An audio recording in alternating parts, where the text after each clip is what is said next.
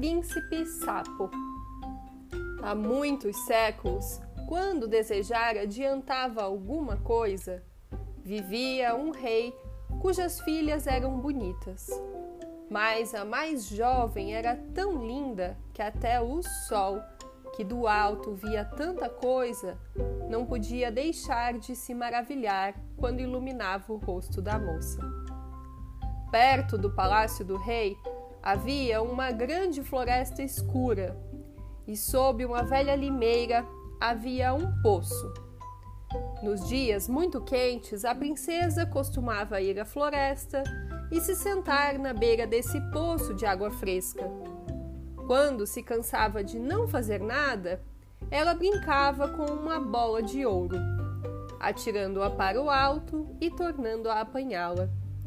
E esse era o seu jogo preferido. Mas um dia a bola não caiu em sua mão esticada. Caiu no chão e correu direto para o poço. A princesa seguiu-a com os olhos, mas ela desapareceu, porque o poço era tão fundo que era impossível enxergar o seu fim. Então a princesa começou a chorar de tristeza e nada a consolava. Quando estava se lamentando assim, alguém falou com ela. Que aconteceu, princesa? Seu lamento comoveria o coração de uma pedra. Ela olhou para o lado de onde vinha a voz e viu um sapo esticando sua cara larga e feia para fora da água. Ah, é você, seu espalha-água. Estou chorando a perda da minha bola de ouro que caiu dentro do poço. Fique quieta então e pare de chorar, respondeu o sapo. Eu sei o que fazer. Mas o que me dará se eu recuperar o seu brinquedo? Ah, o que você quiser, meu querido sapo. Minhas roupas, minhas joias, ou até a coroa de ouro que carrego na cabeça. O sapo respondeu: Não faço questão das suas roupas, nem das suas joias, nem da sua coroa de ouro.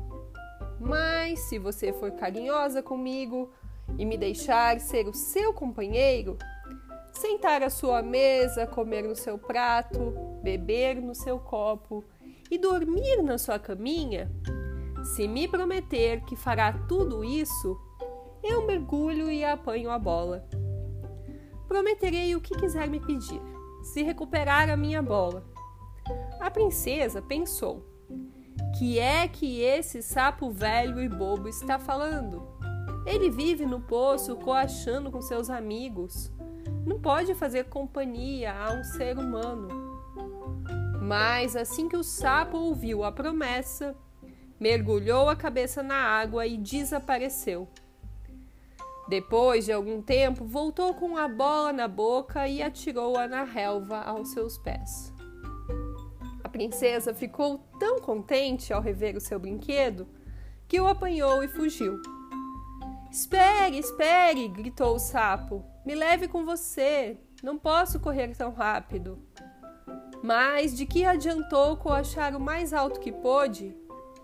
Ela não lhe deu atenção. Apressou o passo para casa e se esqueceu do pobre sapo. E ele teve que voltar para o seu poço. No dia seguinte, quando ela estava sentada à mesa de jantar com o rei e os cortesãos, comendo em seu prato de ouro, alguma coisa subiu a escada aos saltos. Quando chegou ao alto, bateu na porta chamando: Filha mais jovem do rei, venha me atender. Filha mais jovem do rei, venha me atender.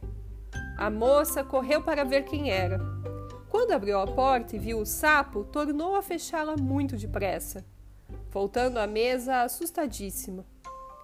O rei percebeu que o coração da princesa estava batendo muito depressa e perguntou: Minha filha, o que aconteceu? Tem um gigante à porta querendo raptá-la? Ah, não, respondeu ela. Não é um gigante, é um sapo horroroso que é que o sapo quer com você? Ah, meu querido pai, Na noite passada, quando eu estava brincando junto ao poço na floresta, minha bola de ouro caiu dentro da água. Eu chorei e o sapo foi buscá-la para mim. Depois, porque ele insistisse, prometi que seria meu companheiro de brinquedos. Mas nunca pensei que ele fosse sair da água. Agora aí vem ele querendo entrar para me fazer companhia. O sapo bateu na porta pela segunda vez e disse: Filha mais jovem do rei, venha me atender. Filha mais jovem do rei, venha me atender. Não se lembra do que ontem me prometeu, junto ao poço na floresta? Filha mais jovem do rei, me tome em suas mãos. Então o rei disse: O que você prometeu deve cumprir. Vá abrir a porta para o sapo. Então a princesa abriu a porta e o sapo entrou arrastando as patas, acompanhando-a de perto até chegar à cadeira em que ela se sentava. Pediu então: Me levante e me sente junto a você. Ela hesitou, mas o rei mandou que fizesse o que o sapo pedia. Quando o sapo foi posto em cima da cadeira, exigiu ser levado para cima da mesa e disse: Puxe o seu prato mais perto para podermos comer juntos. Ela obedeceu de má vontade, como todos podiam ver. O sapo jantou bem, mas a princesa não conseguiu engolir nem um bocadinho de comida. Por fim, ele disse: Já comi o bastante e estou cansado. Me leve para o seu quarto e prepare a sua cama de seda para podermos dormir.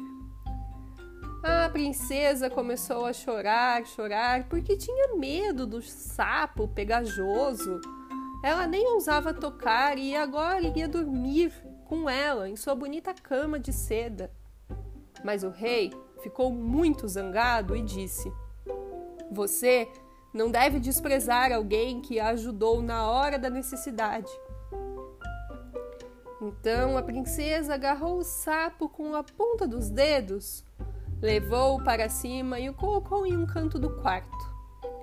Quando a princesa entrou na cama, ele se aproximou e disse: Estou cansado e quero dormir tão bem quanto você. Leve-me aí para cima, ou contarei ao seu pai. Ela ficou muito zangada. Apanhou-o e o atirou com toda a força contra a parede, dizendo: Você pode descansar aí o melhor que puder, seu sapo horroroso. Mas assim que caiu no chão, ele deixou de ser um sapo horroroso e virou um belo príncipe, de olhos meigos. E por vontade do pai, tornou-se o amado companheiro e marido da princesa. O rapaz lhe contou que fora enfeitiçado por uma fada má e ninguém mais poderia tê-lo livrado do encanto a não ser a princesa. Na manhã seguinte, quando o sol raiou, chegou uma carruagem puxada por oito cavalos brancos como leite, com plumas brancas de avestruz na cabeça e arreios de ouro. Na traseira vinha Henrique, o fiel escudeiro do rei. O homem se angustiara tanto quando seu senhor fora transformado em sapo, que mandara passar três tiras de ferro em torno do seu coração para evitar que ele se partisse de dor e pesar. A carruagem viera buscar o jovem casal para levá-lo ao reino do príncipe. O fiel Henrique ajudara os dois a subirem na carruagem e tornara se postar atrás, felicíssimo com a libertação do seu senhor. Tinham viajado apenas uma pequena distância quando o príncipe ouviu um estalo na traseira da carruagem, como se alguma coisa estivesse partindo. Ele se virou e gritou: Henrique, a carruagem está se partindo. Não, senhor, a carruagem está segura, afirmo. Uma tira do meu coração se partiu ao meio. pois há muito sofro aflição e dor, enquanto o Senhor foi sapo no poço, por força do feitiço da bruxa. Mais uma vez ouviram o mesmo estalo, e mais outra vez. O príncipe pensou que alguma peça da carruagem estivesse cedendo. Mas eram apenas as tiras de ferro em volta do coração do fiel Henrique, que estavam se rompendo. Por força de sua imensa alegria com a libertação e a felicidade do seu Senhor.